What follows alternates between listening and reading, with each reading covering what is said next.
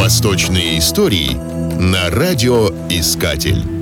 В средневековом госпитале столицы арабского халифата Багдаде так называемые покровительствуемые, то есть представители других религий, христиане, иудеи и зороастрийцы, получали равную медицинскую помощь наряду с правоверными мусульманами. Только в начале X века, во время эпидемии чумы, главный визирь дал указание лейб-медику халифа, который должен был оказывать врачебную помощь и обеспечивать медикаментами жителей равнинной части страны, чтобы тот заботился в первую очередь о правоверных. Умерших, разумеется, хоронили раздельно. Однако в хронике попали сведения о том, что во время наводнения в вавилонском городе Тикрит в 931 году мертвых мусульман и христиан похоронили вместе, так что потом нельзя было различить, кто где был похоронен. Еще надо отметить, что гетто для христиан и иудеев в Багдаде в то время не существовало, хотя собратья по вере, естественно, селились поближе друг к другу. Однако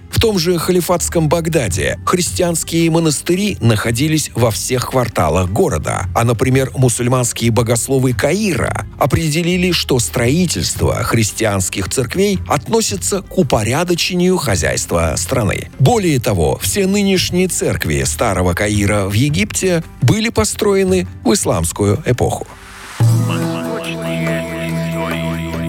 Восточные истории на радиоискатель.